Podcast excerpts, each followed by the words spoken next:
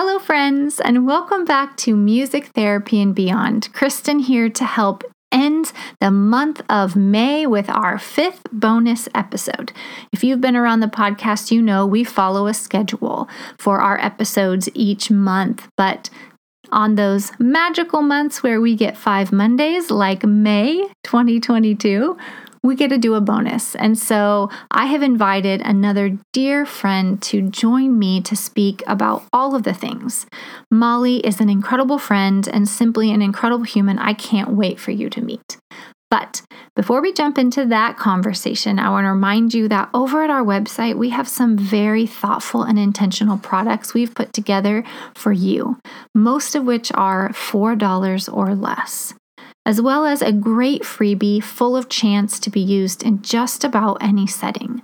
These products and freebies are not just for music therapists. Many of them can be used by teachers and counselors, OTs, PTs, speech therapists, and even parents and caregivers.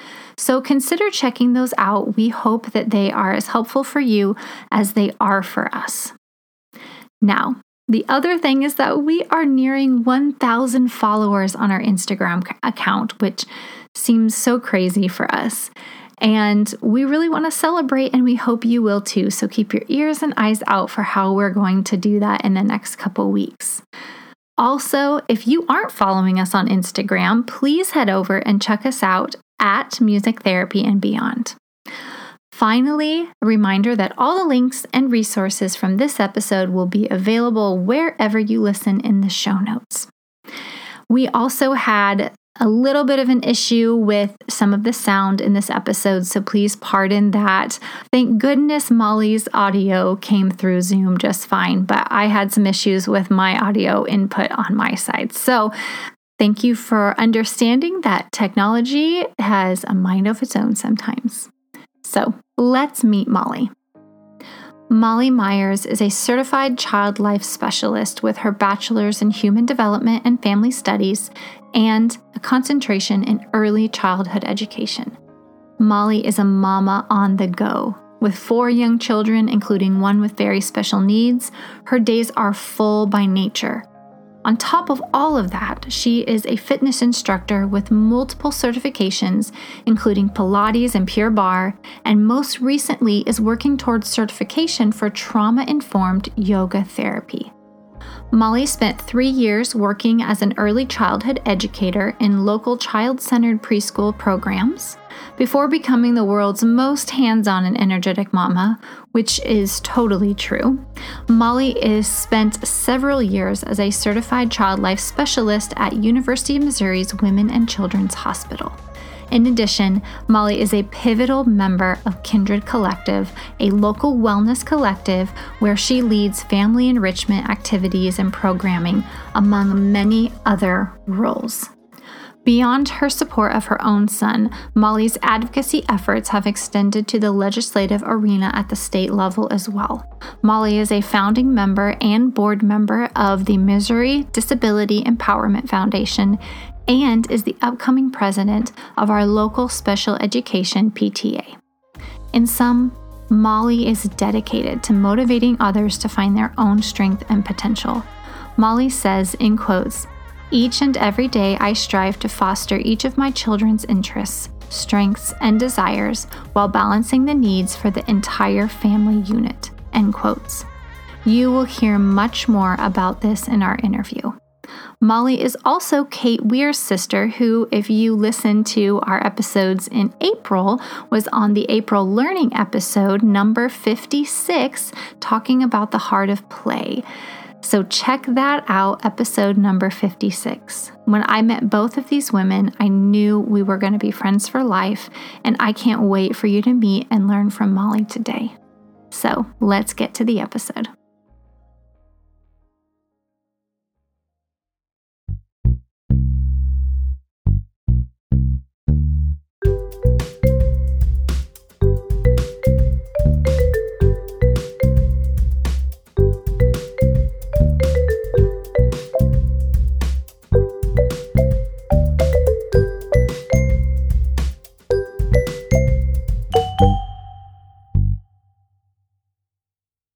Well, Molly. Welcome to Music Therapy and Beyond, our podcast. I'm so excited to have you here.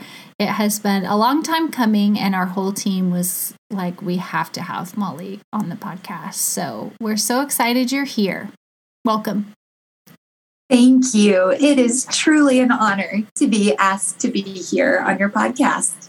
Yay! Well, we always like to start, um, you know, with the awkward question and uh, everything to get started in the podcast of where did you come from? What's your background? How did you come to be where you are right now in your life? What were you like as a child and kind of the turns that your life took to get you to here, human development and early childhood and becoming a child life specialist and being where you are now, which is a mama, a mama on the go. So tell us all.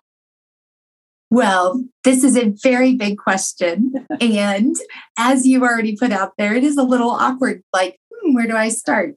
So we'll just jump in. And I, um, I'll start presently and then move ourselves backwards. I am a full time mom of four kiddos. And as I got to that journey, um, having a large family is really just like normal to me. I grew up as the youngest of four and then had the honor to become part of a blended family. And so now when people ask me, I always answer that I am the youngest of six siblings. Um, and so it's really comfortable to me to kind of, um, I say chaos, chaos, not as kind of in a bad way, but just like it is so normal for me to thrive and love and gravitate towards a more chaotic schedule because I think that's all I've ever really known. So, as I mentioned, as a kid, um, I was the youngest in my family, and we we had lots of life experiences, um, and so that kind of put me putting as a kid in a lot of medical situations that maybe others weren't, um, both myself personally and then family members. Um, and so early on, I really felt safe at hospitals. I think when you experience medical um, trauma, that either you kind of start to get worried and afraid of hospitals, or you just really find it as a safe spot. So um, I was one of those that really looked that hospitals were helpers um, and things were going to be okay in the medical field. Um, with that, I grew up with a family full of educators. My mom was a kindergarten teacher. Um, my dad was a college professor. My stepdad was a college professor. And my stepmom was a college professor. So, education was always just such a foundation in our family, um, and especially child centered education. So we lived in a very child centered house. My mom, as a kindergarten teacher, everything had a little element of magic or a little element of, um, you know, how can we take the mundane and make it into a learning experience? Um, and everything just kind of had a little underlaying of like, as I got older, an eye roll, like, oh my gosh, mom, no. But just kind of that's the background we lived in, that everything was just a little goofy, a little silly, a little sing songy. Um, and this is just how we did it. So, anyways, with my background kind of as a kid, education being so big and hospitals being so big, when I got to college, I set out to college that I either wanted to be a nurse or a teacher. And I will never forget um, my sister, Kate, calling me one day when she mm-hmm. was in college. I was not quite yet there, saying, Molly, I found your profession. I found it. It's it's doing the both things that you love. Um, so when I started college, I entered as um, going the child life specialist route. So that is, um, I ended up with a human development and family studies emphasis of early childhood education and child life. So it was really cool going through um, college because being a child life specialist is basically you're the liaison between families and kids and doctors and nurses in the hospital. So you serve the role of taking anything medical and really helping to break it down for the um, child and family to understand it. and process and kind of get through it. So um, there's a lot of elements of helping them become regulated in an environment that's really scary. A lot of elements of distraction, of, you know, teaching kind of exactly what's going to happen and how it's going to happen and how it's going to feel. Um, so, kind of just helping families and patients understand because it can be scary when you hear what's going on and the sounds, the smells, the noises. Um, it's all really dysregulating. Um, and it's also so unfamiliar to people. So I was a child life specialist. Um, I have been a preschool teacher. I then, when I started having kids of my own, I decided that my full time hat I wanted to be was mom. And so through all of this, kind of taking care of um, mind, body, spirit while I was going through college, I had a bunch of back problems that I couldn't figure out. So I had started to take Pilates. And through that, I had found relief and had also gotten certified as a Pilates instructor. So I've always on the side done that. So when I started having kids, I decided to step into that a little more and have my own business so that I could flex and change to um, the needs of being a mom and or incorporate my kids into being mom. If my kids needed to sit downstairs while i was having clients then they sat downstairs while i was having clients. Um, and so then since then um, we've just we've had a lot of different seasons and I've got my feet and hands in a lot of different things. Um, and I don't I don't know. I'm getting a little awkward here, so I'll let Kristen know exactly where the journey she wants us to go next. Well, the truth, Molly, is that we could go in a million different directions because there's so much rich, richness in your history and in your current and present life that we could talk about that would just um, encourage and inspire our listeners. But I do think one of the most um, important things about you is that aspect of you being a mama and the journey that you've had with having a child that has very special needs. And um, also being a mama of twins that were also in the NICU. And so there is so much growth. Taking all of this history that you've had, all of this education, and then just really preparing you to be the incredible mom that you are. So, if you want to just share maybe a little bit more about that journey, your journey of, of um, motherhood, so to speak, if you're comfortable with that. I would love to share more of that journey. I am 100% comfortable. And um, I had shared with Kristen that, you know, we all have self doubt sometimes. And I had shared with her that, you know, oh, Kristen, I'm not really sure I'm an expert for, you know, anything you want me to talk about. But I will say I do feel like I am an expert on my kiddos and motherhood. So I feel totally comfortable going down this route. Um, so I became pregnant with my first child, Will, and I had, um, and Will is 11 now. So this was 11 years ago. Um, I had, and I always say this because everybody's um, journey is so different with pregnancy and um, leading up to pregnancy and fertility. So um, I I just so honor that. And all I can speak about with each experience is my own. And uh, Will was a desired baby. And so when I finally got pregnant with Will, um, I was so relieved. It was it was a healthy pregnancy. It was um, a happy pregnancy.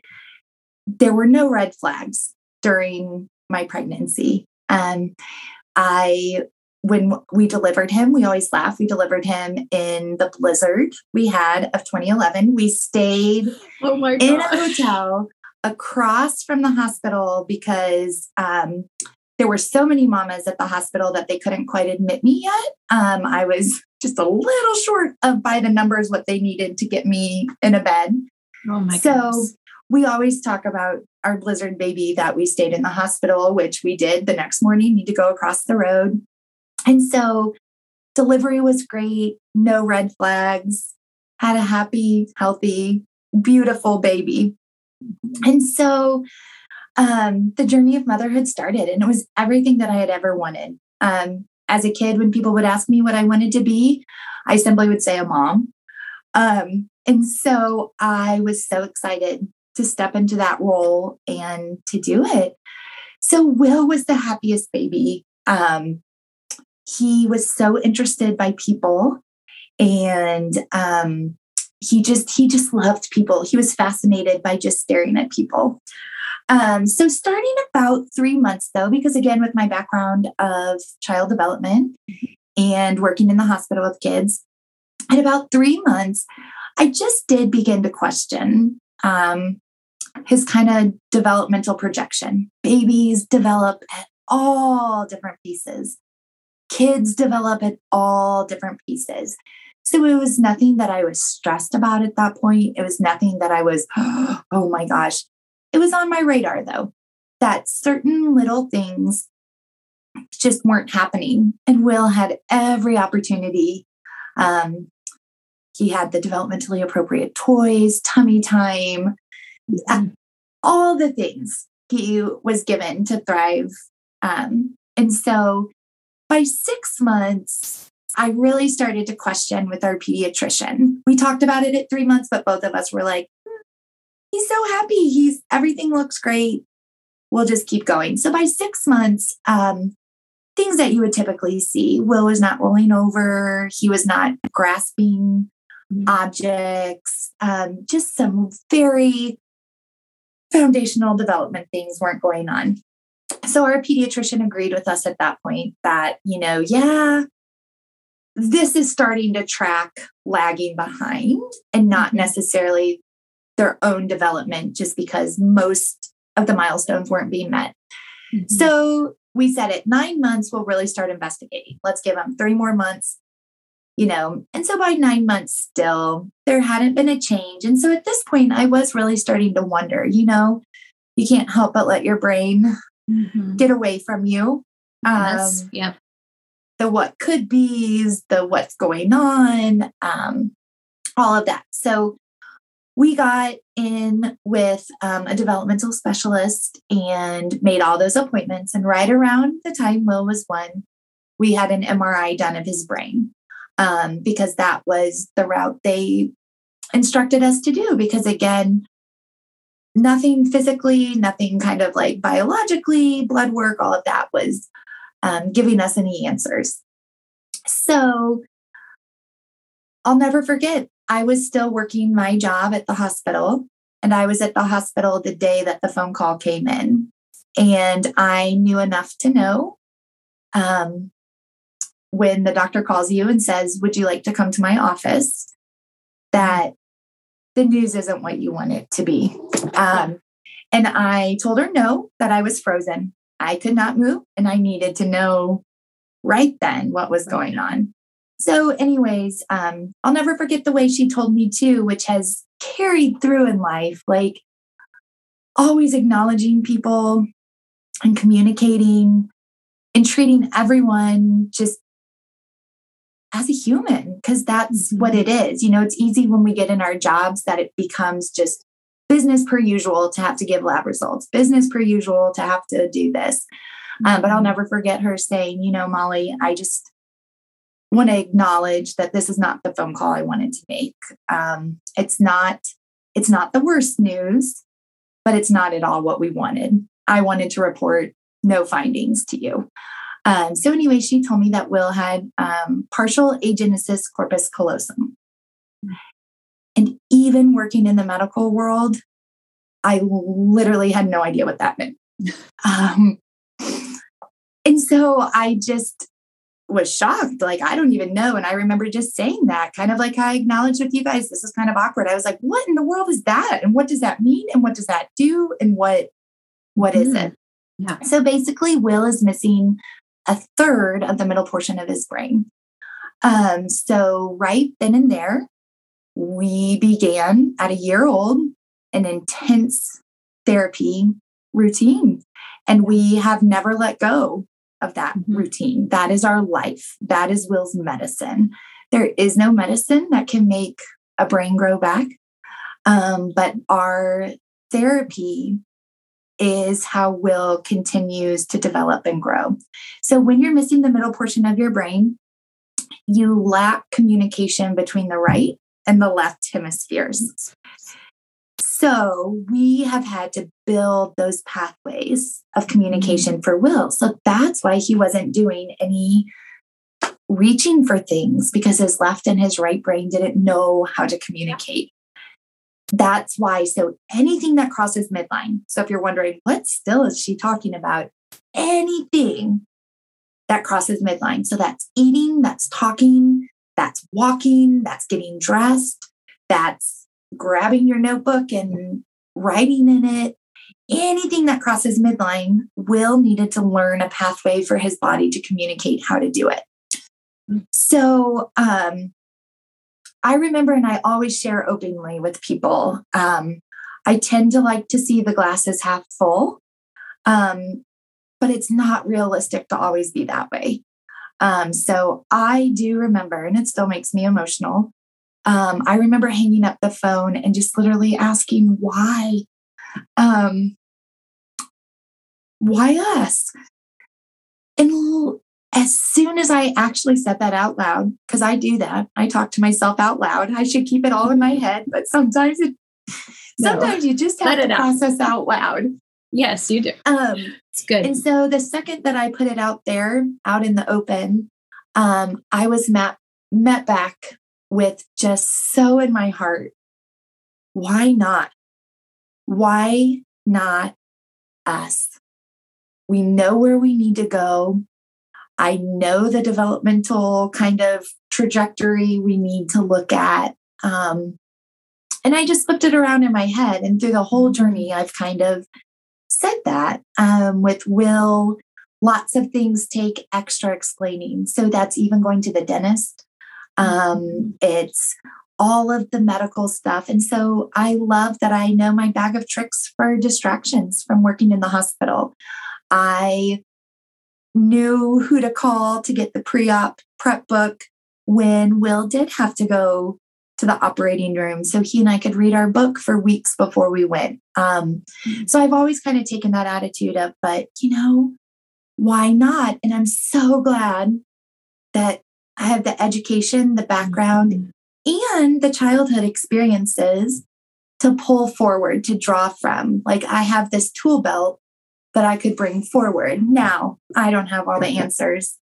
And I have a village, a mm-hmm. village of therapists and uh, physicians and family and friends and specialists um, that are awesome to work with and that all of us combined do. So I fast forward, that's kind of Will in a nutshell. I know that was all really fast. There's five more hours of stuff I could talk on with that.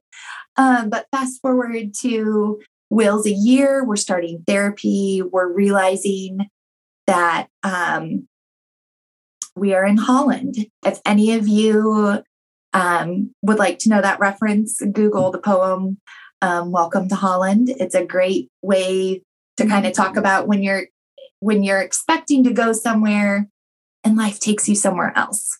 Um, and so would love to kind of so you know we're trying to figure out you know the plane has taken us to a different destination than we thought and we're we're refinding our tour books and all of that um, i got pregnant again and found out i was pregnant with twins which was amazing and shocking.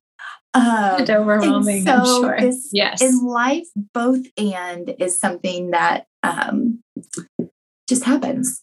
Both and. And so, anyways, we're again, I was having a really healthy pregnancy. Um, everything was moving along. And it was at this point where I decided to stop working at the hospital because I decided that having um, I was about to have three kids under the age of two, and my priorities needed to be at home. And again, Will at one, he was not um, sitting on his own, he was not walking yet. Um, so we were kind of, we were just at a different stage than what you think of as like a one year old. Um, and so everything went great in my pregnancy. And then one day I was just shy of 31 weeks. I had had my Pilates clients and I told all of my clients, I'm just going to sit on the exercise ball. I'm just feeling a little off today. Um, and I went in for a doctor's appointment later that afternoon. And I was immediately admitted to the hospital. Mm. Um, I was in labor. Um, and so I always tell people I feel so silly because I'd been through this before with Will. Like, how did I not know I was in labor? But I think it's so important that we acknowledge, especially as moms, as women, that sometimes we're so tuned in to others' needs that we write our own experience off as not that big of a deal. And so, sitting here nine years from that experience, I can say I absolutely was having contractions. But in my head, I thought, well, I've never been pregnant with twins before. Maybe Braxton Hicks are more intense. Maybe, you know, um, and so, anyways, I just openly share that with people that I was the person who was in active labor and was just thinking it was all right. This isn't, this is, this is fine. So, anyways, it was really, it was really scary because um, I had never been away from Will. And I, you know, Will needed so much extra assistance. And so here I am. He's at, I say I'd never been away. He went to, you know, I worked, but as far as like primary caregiver for him. So he was at his babysitter's I got admitted to the hospital. Um, it was terrifying. It was absolutely terrifying not knowing what was going on. And oh my gosh, here I am going to have preemies. Hmm. Um, and again, I draw on the fact that I knew outcomes for preemies. I knew that our outcome would probably be good. I knew the stuff from working at the hospital. Um, and it was still really scary. And it was comforting because I knew the team that would be coming into the delivery room. I knew the team of nurses that were going to be taking care of my babies. Mm-hmm. Um, so they tried every which way to stop labor, but didn't. And so I delivered two, uh, what they called big babies for 31 weekers a three pound and 15 ounce and a three pound and 12 ounce. two twin girls. Um, I we delivered that day and they were put into the NICU. And so then a new journey started with us. Um, you know, they say as a mom that you just never know your heart can swell so many times. You have a baby and your heart grows. That baby goes to kindergarten and your heart grows, like your heart just keeps growing with them. Um, and so my heart both swelled so big and it was so sad because then I was in a spot of having to decide. The two babies in the NICU needed my heartbeat. They needed as much kangaroo care. They, I needed to be with them to produce milk and to give them breast milk to have through their little tubes. Um, and Will needed me to get him to therapy. And Will needed me to a hundred times practice picking up his spoon and putting it down so that he could grow and develop and keep making progress. Um, so it was a tough 55 days. Um, I am so grateful that I had babies that were doing okay in the hospital. But to leave the hospital after you deliver babies without your babies is not natural. Um, it is not a natural occurrence. So we learned our new routine. And luckily, we had some, we had a bunch of hiccups in our NICU journey. But luckily, um, we we had feeders and growers. So they just needed to simply learn how to hold their body temperature and grow and learn how to eat.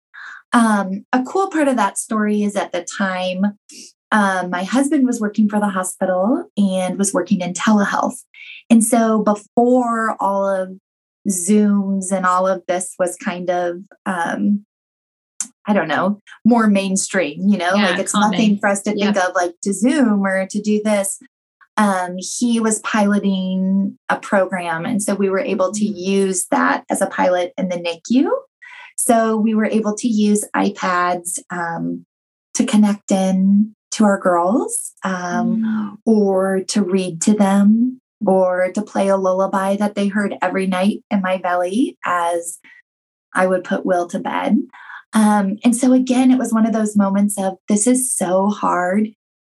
And we have a tool belt, um, which which was really, you know, you just have to hold on to those little pieces of hope. Um, a lot of times I'm kind of bouncing here, but like with my kids, we talk a lot because it's so easy to get lost in what I don't have or what hasn't gone right in our day because those moments they leave such a void in us and they the big feelings are so hard to process um, and those big frustrations kind of like produce really big emotions.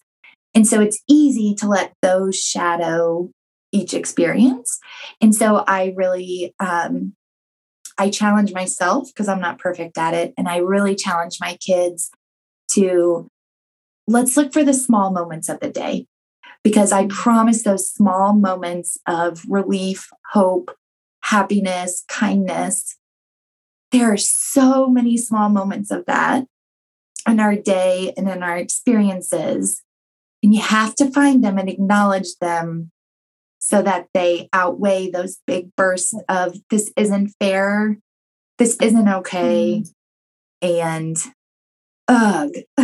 So, you know, we we tried to look at that. So fast forward to we bring those sweet girls home um, and I start to navigate life as a mom of three kids um, under two years old that all three at that time have special needs. Um, mm-hmm. Layla and Susie, their special needs at that time were to be fiercely protected and fiercely watched to make sure that all the progress they had made, we didn't come down from. So it's, um, I say this not lightly at all, but I say this that like when, um, when spring of 2020 hit and all of us were blindsided by pandemic life. Um, I took Layla and Susie home from the NICU January. And from January until about May, unless it was a therapy visit for Will or a doctor's appointment for any of the three of them, we essentially were shelter in place at home. We um, could not risk having Layla and Susie get influenza. We could not risk having any kind of any of that enter. And so it was challenging because it was challenging to ask for help and to receive help when your primary goal is to be fiercely protective of health. Um, so we started our journey, and it was an interesting journey because where Will was developmentally, a lot of things they started to match up with. So a lot of times I said, that it felt like triplets because no one was moving. And then suddenly I had three kids that were starting to crawl, all of them moving, to walk, to open the cabinets. Yeah. So oh my gosh. We kind of we would laugh that, you know, oh my goodness. And I also think that having the role model. I think peer role models are so important. Um, this is another area I could go on and on about. But, you know, Layla and Susie have been some of Will's greatest models. Yeah. And it's amazing when kids start to do something, other kids follow. And so it was an amazing thing to kind of watch watch yeah. them become his teachers mm-hmm. and then have him teach them things. Yeah. So it became a really cool dynamic. And a lot of times we talk about in our house the little sisters are the big sisters sometimes. And so we call them the little big sisters. Um, and it's such an interesting dynamic which this is another subject we could go on about but you know it's it's very interesting when kind of the sibling hierarchy where you think oldest middle youngest oldest youngest um, it's such an interesting dynamic to watch when those roles have to be shifted. Shifted. And mm-hmm. then when there's a mm-hmm. realization that those roles are shifted and try to empower back to the hierarchy. Um, and i'm i'm not a big person on like hierarchy and this and that but it is i do think it's a natural evolution for yeah. siblings and the way that they line up and how that works and their self-efficacy and how they feel they fit in the family. Um, so that's been something fun to watch. But before i get too much farther i cannot leave out our youngest. Um, so fast forward to we're trekking along here, and um, I become pregnant with our youngest, Sadie.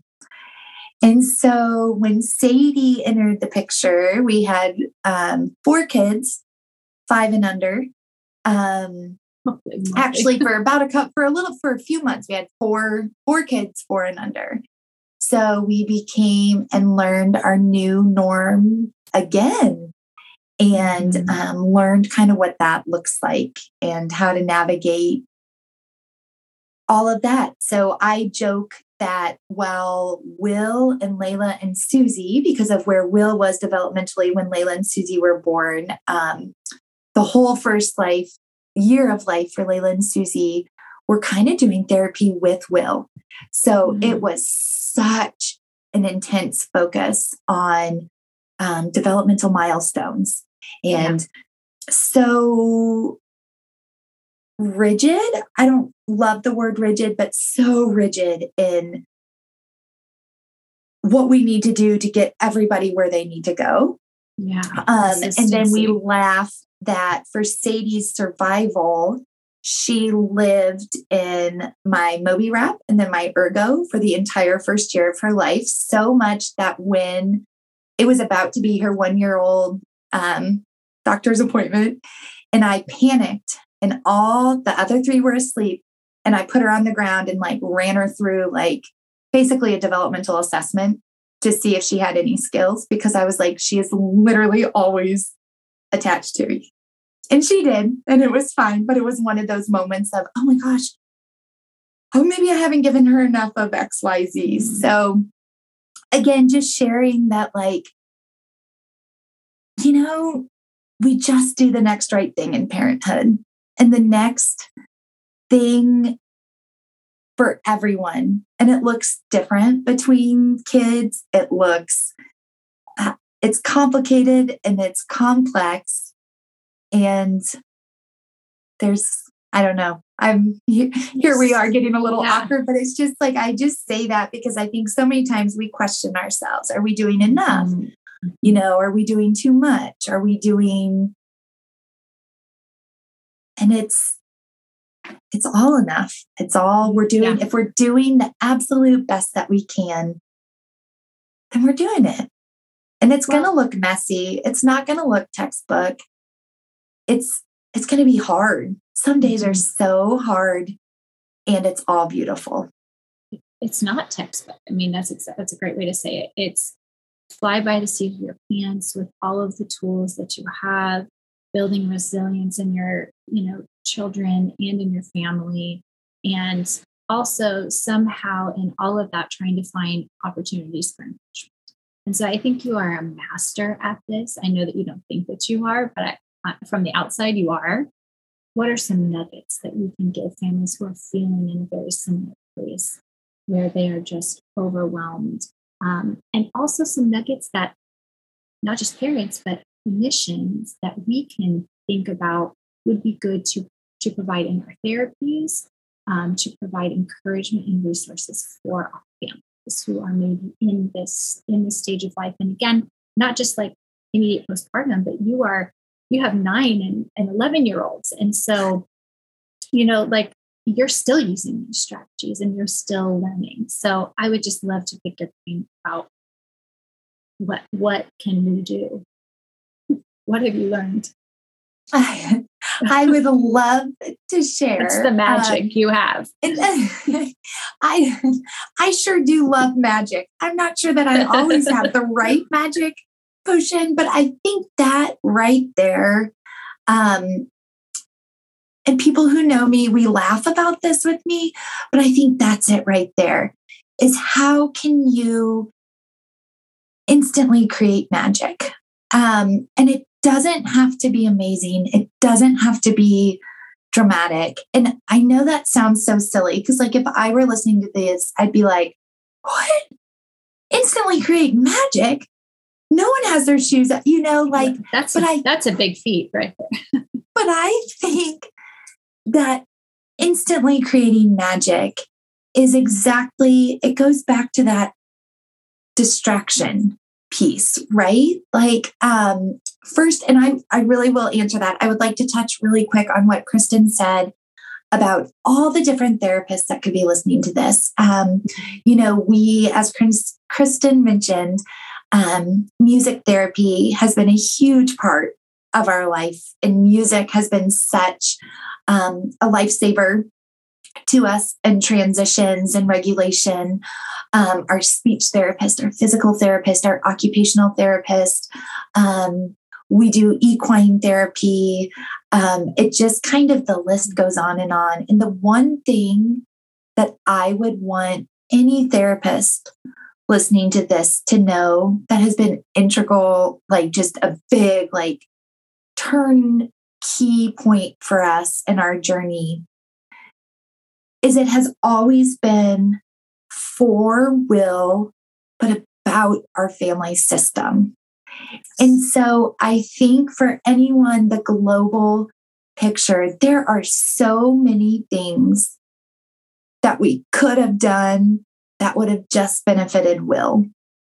But the people that have been placed in our life to look at the whole family system, including one of our occupational therapists. At the time, we were doing it um, in OT clinic at MU, and the professor told the group of students, um, you must look at their entire family system.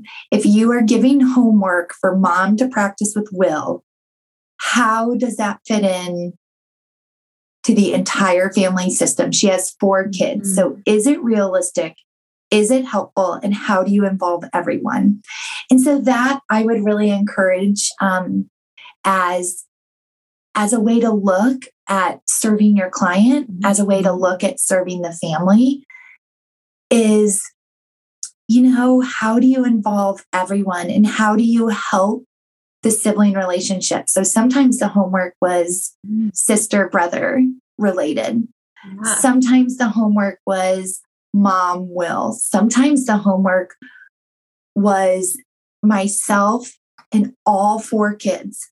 Because all four kids, even if the developmental milestone we were working on, or even if the girls could say the speech, the taking turns that is this in my control or out of my control?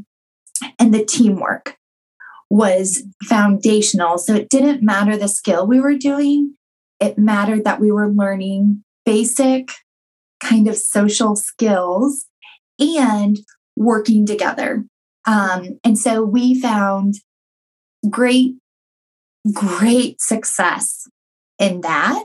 Um, and so I would just encourage all of you to think about that, you know, and I'm sure that feels really daunting. It's daunting enough to have a client load, and every client is different and different needs. Um, but I would just encourage you to look at it as instead of added work, as bonus work. Um, bonus work and really how you're going to get your client to the next level the quickest.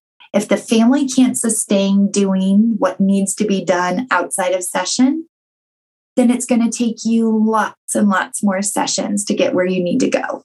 Yeah. yeah. Um, so 100%. I would just, that's something that's near and dear to my heart is we have just like the whole family has benefited from it. It's been therapy for the whole family. Um, mm-hmm. And then that also became a way where the family unit, so sisters, weren't bitter and mad that why are we always at therapy? Why is everything we do going to Will's? Because they knew when we went to PT, they got to play the candy guessing game. They knew that when we went to speech, they got to, you know, be included in the final activity, which was going to the playground. They knew that when we came to music, they got to participate in music too. So I just say that um, as as it just it helps serve everyone. Um, yes, yes, hundred percent. Yeah, and so and it takes a lot of patience. I mean, when we went to therapy, here we came instead of just child for therapy and parent or caregiver. Five people came into a small treatment room and what do you do with that? Um, yeah.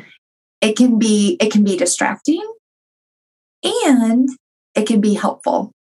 In yes. every single session it was both and. Yes and i love that what you're saying because not only is that really an important aspect for us to as as clinicians uh, for us to to see that that lens the and is we get to see a glimpse of what every day looks like. And so as clinicians, we can then see, okay, this is a glimpse of what this looks like. How can I modify this so they're able to practice this at home? Because as therapists, we know when you come in and you see us for 30 minutes, 45 minutes, an hour a week, that's wonderful. But really, those are modeling sessions. Those, especially when you're working with kids, because that has to be um, followed through at home, and especially in Will's situation where he had to create those new pathways. I'm so glad that you added that because that's just the pivotal part of this. Yes, and that's just it. And you know, um, I've talked, I mean, I could talk about every person, but because this is the podcast we're on, Kristen, I'm going to talk about you. um, I remember I remember we were doing music therapy, and I remember being in tears talking to Kristen because transitions were so hard for us. Mm-hmm. Ending an activity and getting into the car. And with the schedule we keep, we get in and out of the car so many times a day. And I mm-hmm. remember it just it fell apart every time. And I was getting to the point I have never been one. I just take the four kids everywhere don't even think about it. Sometimes it's great, sometimes it's awful. The other day, someone said, I just don't know. You make it look so easy. And I said, Oh my gosh, please go request the parking lot cam from Target. Like, you saw me in this moment. Um, this is not what this you caught me. We had a yeah, we had a great moment, and I'm so grateful for it. They're not all bad, they're not all good. It's like the ocean. The experiences come and go. And so um, I just always like to be clear, you know, to people that, eh, you know, it's kind of like social media. You get to see the snapshot of where all the things aligned and you had a snapshot of a great moment. Um, the Pinterest, so, the Pinterest yeah, picture of it. That's yeah. right. You've got the Pinterest um, look at it. But yep. you know what? I couldn't take a picture when everyone was falling apart because my phone had been knocked out of my hand clear across the park. And I don't know how to take a picture with my toes. My hands were busy. So, right. you know, I always say that, that like, that's the real and the raw. We just can't always capture. Um, but, you know, I was in tears with Kristen and I just remember talking to her. Well, I couldn't talk. I mean, I think I was like sobbing and blowing my nose and trying to get out the words that we need help with transitions and what can she do and um, i remember trying to get these words out and we were leaving music and i was a mess which obviously was not helping regulate my kids at all um, and i remember kristen just starting to sing And she didn't give me any direction. She didn't give anything. She just started to beautifully sing. And I all of a sudden realized all my kids were at the car with no issues. The doors were open. I was buckling everyone in, and Kristen was still singing. And I just literally remember like being like, it's that simple. Kristen created instant magic. I didn't have my thinking brain on. My kids didn't have their thinking brain on. And the Kristen created instant magic. She sang a song. It gave us a starting point. It gave us a stopping point. It gave me time to get out of my emotional self and to re regulate. My regulation re regulated the kids. And there was nothing that could have been said in that moment. None of us were listening. But the ability to regroup, sing a song, get to the car. Um, and to this day, I use music in all transitions. Sometimes it's a dedicated song that Kristen taught us. and sometimes it is literally the first thing that pops into my head and whatever words go with it. But it gets us all on the same path. And it gives us all, you know, sometimes hurry up is what the adults need to say because we're watching the time. Mm-hmm. And that is the last thing that kids need to hear. Mm-hmm. And so it helps us adults, you know, not add to the frenzy of the situation by having words to say, a singing song. And it helps the kids know that, oh, this means we're leaving the park. Mm-hmm. Um, so I don't know. I'm not sure if I explained that very well. No, you but did. That's what I mean by instant magic. Is it doesn't have to be hard. It doesn't have to even be thought out. But in the moment, what's needed. Um, and that's something I've really had to step into. Like, oh my gosh, that's kind of silly. I'm not sure I can just sit on the floor and target. But when I've learned that instant magic of joining people where they are, it's okay if people are looking at us. People are always going to be looking at people. Um, and you know that's yep. that's the harder part when kids are younger, two, three, four, five. That's really fun to them. Like all of a sudden, you're sitting on the floor looking at the Barbie doll, which is preventing the meltdown. You know, you're asking some questions and then you're able to transition out of it. Um, as my kids get older, um, my nine year olds struggle sometimes with me bursting out into song in the middle of Target. they struggle with me and Will sitting in the middle of the mall um, and I get that. And I think that is something we have to learn to navigate to mm-hmm. is how do you meet everyone where you are um, and do the things. So some instant magic things that I think of is um, I'm just kind of going to top of the head. Yes. And if there's out, but things yep. that you can suggest to parents or things even as a clinician, you know, some um, Will has been interesting journey because a lot of his therapists have learned a lot from him too, and every child is so different. But the minute that Will gets bored or the task feels too hard, he is going to try every which way to get out of it. And so being mm-hmm. able to kind of be ahead of them or kind of have a surprise element. Um, surprise things or instant magic um, bubbles. Always have bubbles. Um, bubble. Yeah, bubbles are always great. Have two or three turnkey songs in your brain that you can just either sing them soft, sing them loud, sing them silly, do some crazy dance moves with. Mm-hmm. Um, surprise. It's surprise, like surprise talent act. Um, and I am not comfortable singing. I also want to let people know that I believe I might be tone deaf. I'm not really sure. Um, but I definitely um, was not a comfort zone. And now it's one of those things that it really doesn't matter. Doesn't matter what it is, put your heart and soul in it. And sometimes the more awful it sounds, the better for that surprise element in the right. moment. going to say. Yeah. If it works, you use it. Yep. That's sometimes, yeah. That's going to pull um, the attention. Yep. Absolutely. Yes. Um, surprise grab bags. In a surprise grab bag, this got us in and out of the car a lot of times. Um, again, a tip I picked up from one of our therapists brown paper sack, it doesn't matter what is in there. It can be, um, you know, if they're the age appropriate, a piece of gum. It can be one of those like, you know, silicone bracelets. Um, it can be a, a toy no one's playing with. I mean, whatever, literally, it can be anything. Surprise grab bag. First person in the seat mm. with their seatbelt on gets to pick the first Ooh. prize. Second, third, fourth um, yes. or reverse it.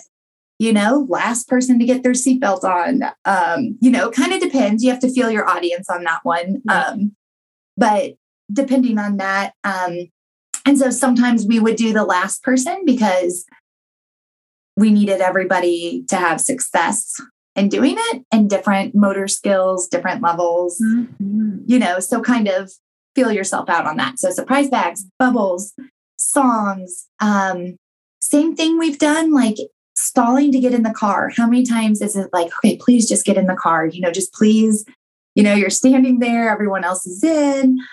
Um, baby shark really loud coming through the speakers. They'll want you to make it stop.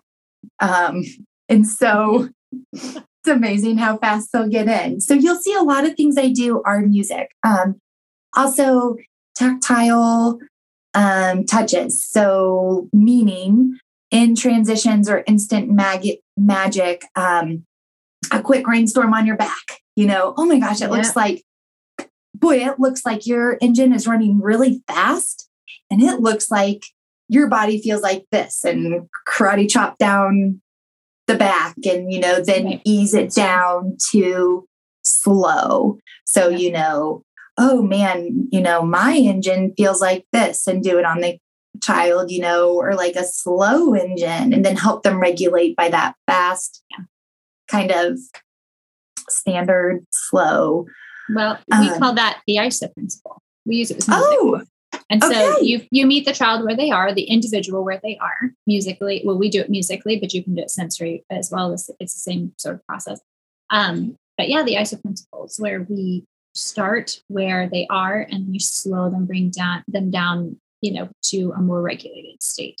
Um, but I love what you're saying about the sensory because that's been a really big part for Will. But it's all, but one of the things that I think gets lost in our society is the need that we all are either sensory seeking or sensory avoidant. And so knowing our own sensory profiles is really important.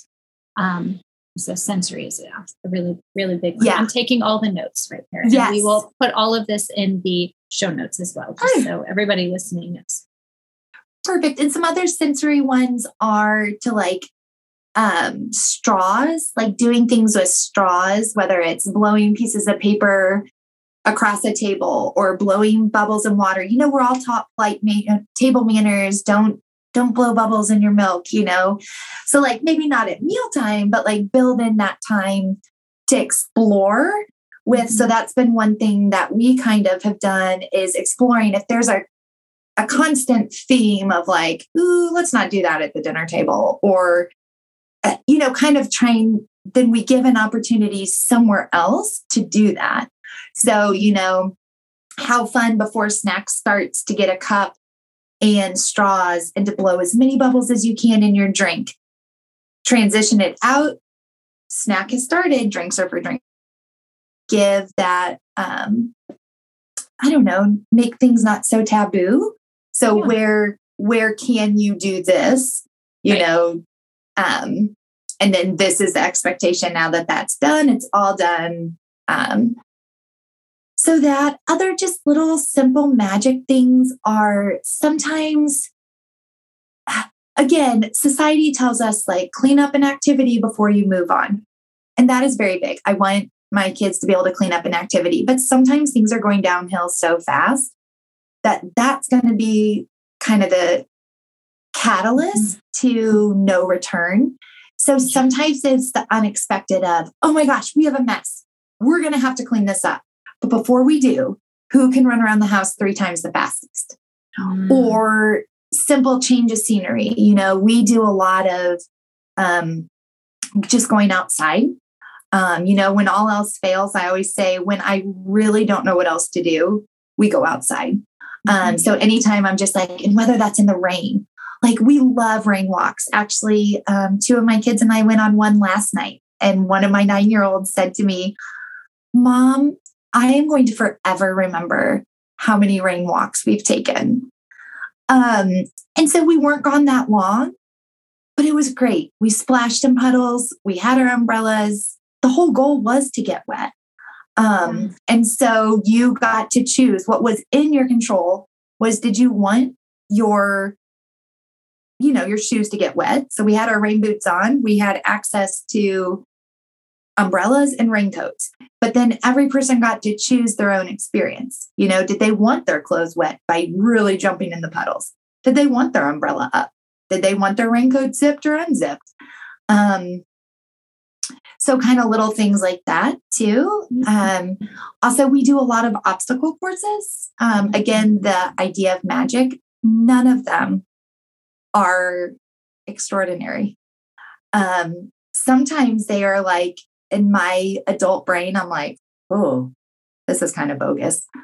But the kids love it because it's an element of they don't know if I'm going to put the hula hoop out first or the ball. They don't know if they're going to hit the ball or they're going to kick the ball. They love it. So that's where I mm-hmm. talk about those elements of magic, like, or snack. You know, snack can be so mundane, or, you know, instead of calling it, you know, when they're like, what are we having for lunch? I'm like, it's a smorgasbord.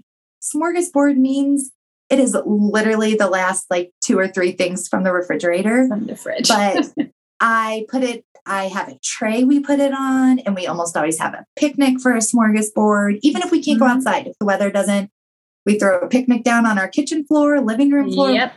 playroom floor. Um, so those are the little things I mean by magic. Like, what's a little mundane thing? And you don't have to go buy anything special for it, mm-hmm. but um, bubble baths, eating a popsicle, in the bathtub. Um, I love that. Yeah, that one I learned from someone too. And I was like, that's brilliant. so go sit in the bathtub, eat your popsicle, and then you can get as sticky as you want. Um, and then you wash it off. That is ex- genius. Yeah. That's genius.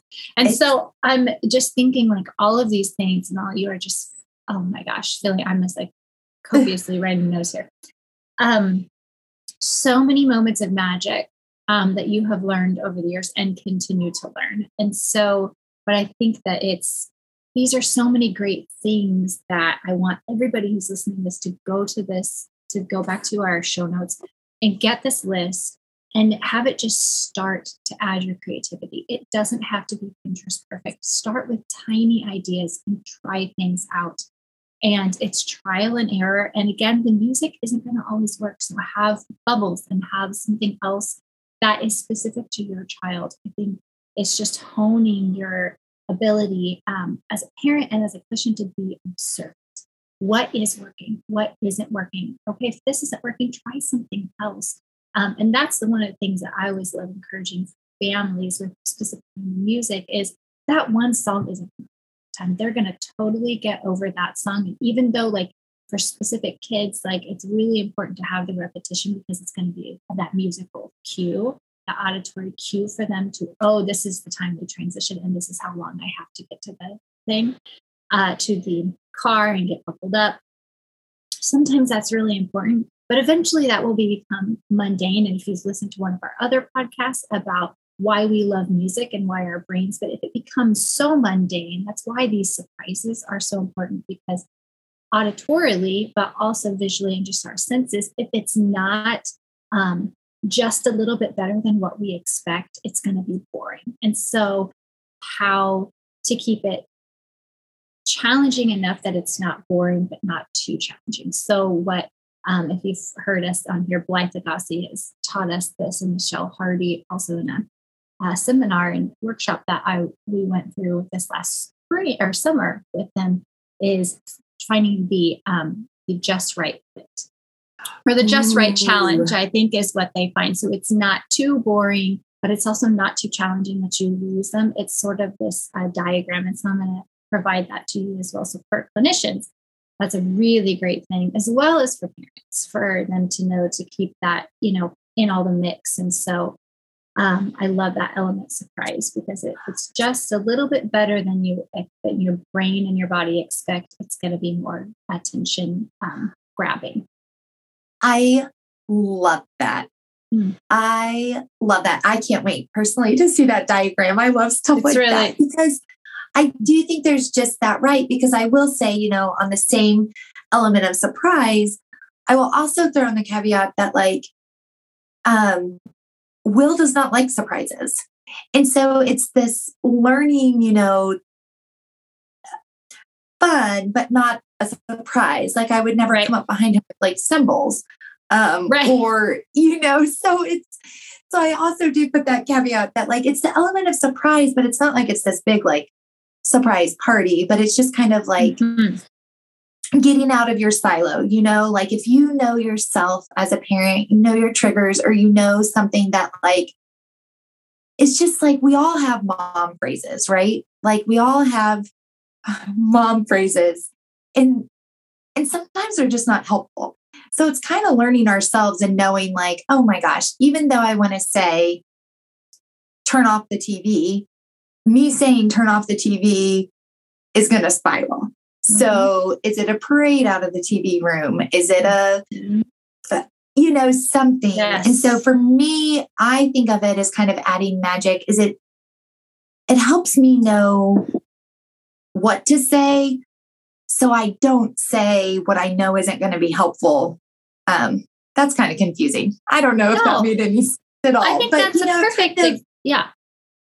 It kind of gives me this is what we'll do. Um, and the other thing that's so big on my heart, um, and I talk about this a lot, and I know we already alluded that, you know, my sister's been on one. Um, I talk about this a lot with her. A big passion point of mine is, um, and I am not perfect at this. I just want to say this, and I'm saying this as a reminder as we go into summer, but also sometimes um, I think that we get stuck in our roles of being kind of the leader.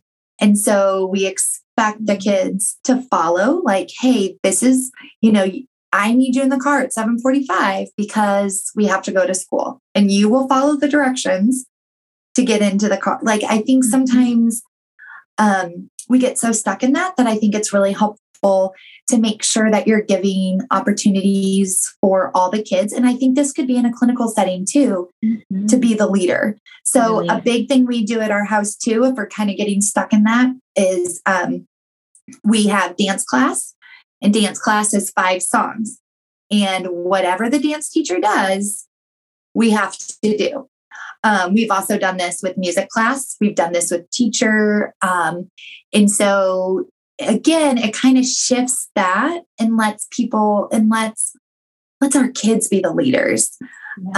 Um, lets our kids do that, you know, kind of help them have a little control and power. Mm-hmm. And so I look for a lot of opportunities and is this in my control or is this out of my control to build resiliency? Because so much of what happens in our days to adults, kids, is really out of our control but we want to try to control it, but we can't. I can't control if the computer is going to work for our Zoom or not.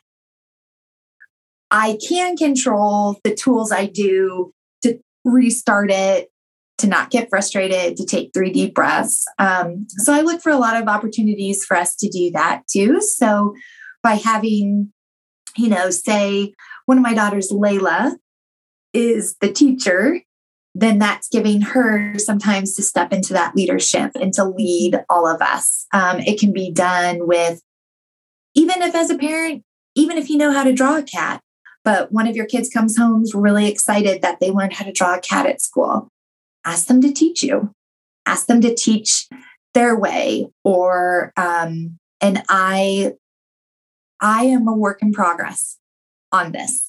Um, so I say this for myself just as much, but um, sometimes sometimes we learn a lot by being the student. Mm-hmm. Um, And so I would also encourage, and I've had that said by therapists to Will before, like, man, he taught me so much in this session. Um, I think that sometimes when we all all become students, that that's helpful for everyone too. Mm-hmm. And I think it's, um, you know, the whole thing is, I love how you mentioned surprised, but not so surprised that it throws off the routine. Still, children thrive on routine. And, um, and, and so within the structure of the day, within the routine, where are there moments that you can have unstructured that, you know, exactly like the blowing bubbles, where is it okay to be a kid like, where is it okay to do all of these things?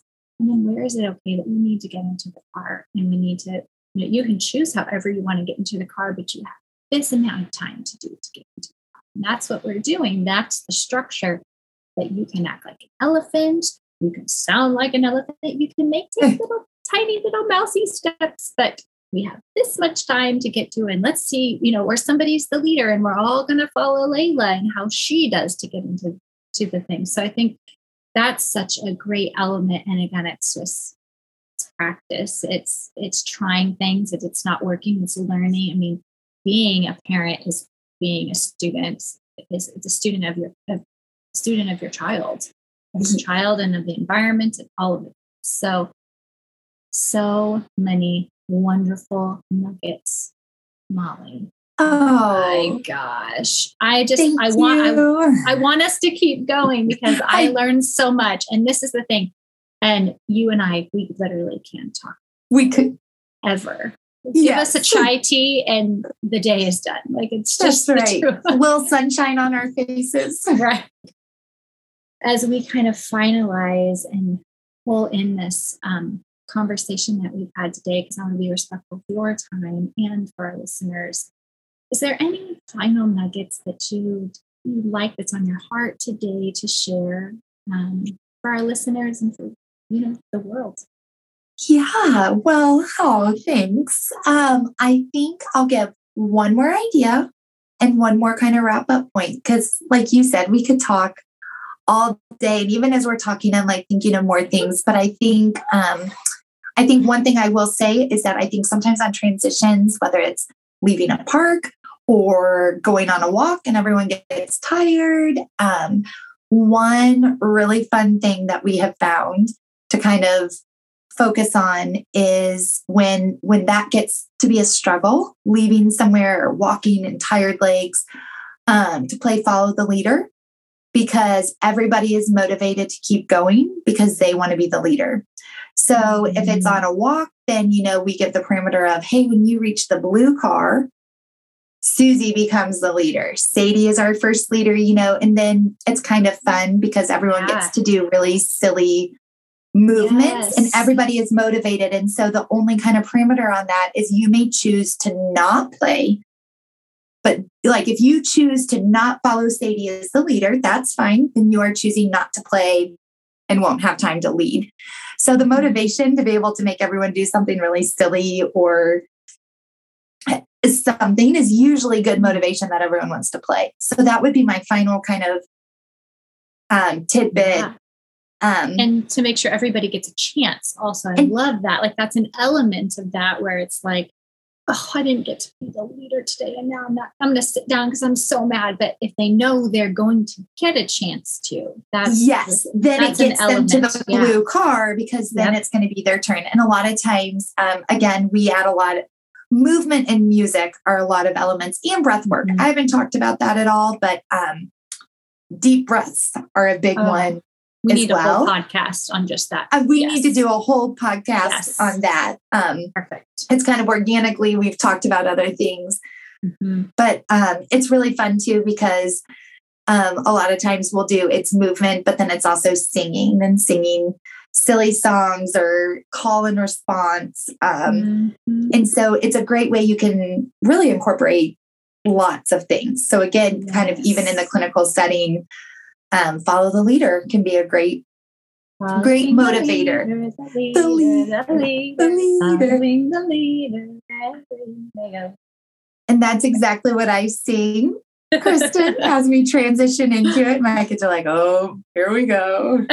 but I like We just break out in song. So okay. Yeah. Don't be Yeah, that's just what I do. And I usually do a little like, I don't know, little dance yeah. with it. Um, so so that would be my last kind of tool. I mean, I my brain is popping up more, but um I just really am passionate about ones that are really easy to do.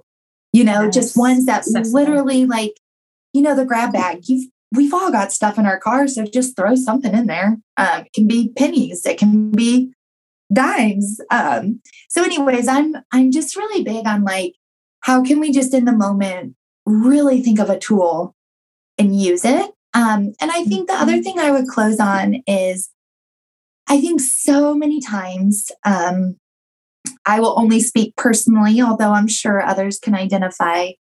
I think so many times I'm so focused on what everybody needs around me. Um, I alluded to this that, you know, there I was in preterm labor and was really making it, ah, oh, this is fine. This is what must happen. Um, I think so many times we're so focused on the needs around us um, that we forget we have our own needs. And so for shepherding and stewarding kids, clients, um, it all really begins with our own regulation because the times that I have had my not proud moments of parenting, the times I've not arrived how I want to arrive, usually is I'm coming from a really dysregulated place. Yeah and I don't have any regulation for them to borrow from.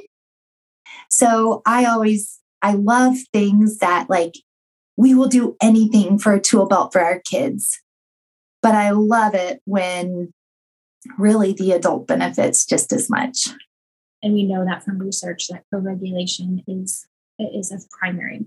So we're talking about um, really shepherding our clients and you know guiding and leading and assisting our families and um, that's so anytime as clinicians we can give even a little bit of like a a regulation strategy or little um, tip for our for our parents mm-hmm. uh, that they can use to remind them to be regulated when they're reminding children to be regulated like those are things that we can provide as clinicians that are going to be simple within the framework of the family that everybody can do. So everybody is moving down on the you know closer to regulation. Molly thank you so much for sharing your heart today. This has been beautiful and thank you for having me. And um, yeah i'm just so passionate about how how just to take the daily mundane mm-hmm. and see the beauty in that and acknowledge the heart in that. Um, you know, I just think it's it's both and, and you have to have both the rainstorm and the sun to get the rainbows. Rainbows. Molly is a rainbow in this world, and I am so glad that you got to hear her heart and all the wonderful tools that she gave moms, parents, and us all as clinicians. Until next time, friends, thanks. For show notes and resources in today's episode and all episodes, head to our website, musictherapyandbeyond.com. Reach out to us at musictherapyandbeyond at gmail.com and follow us on social media to stay up to date on all the content and announcements. We'll see you next time.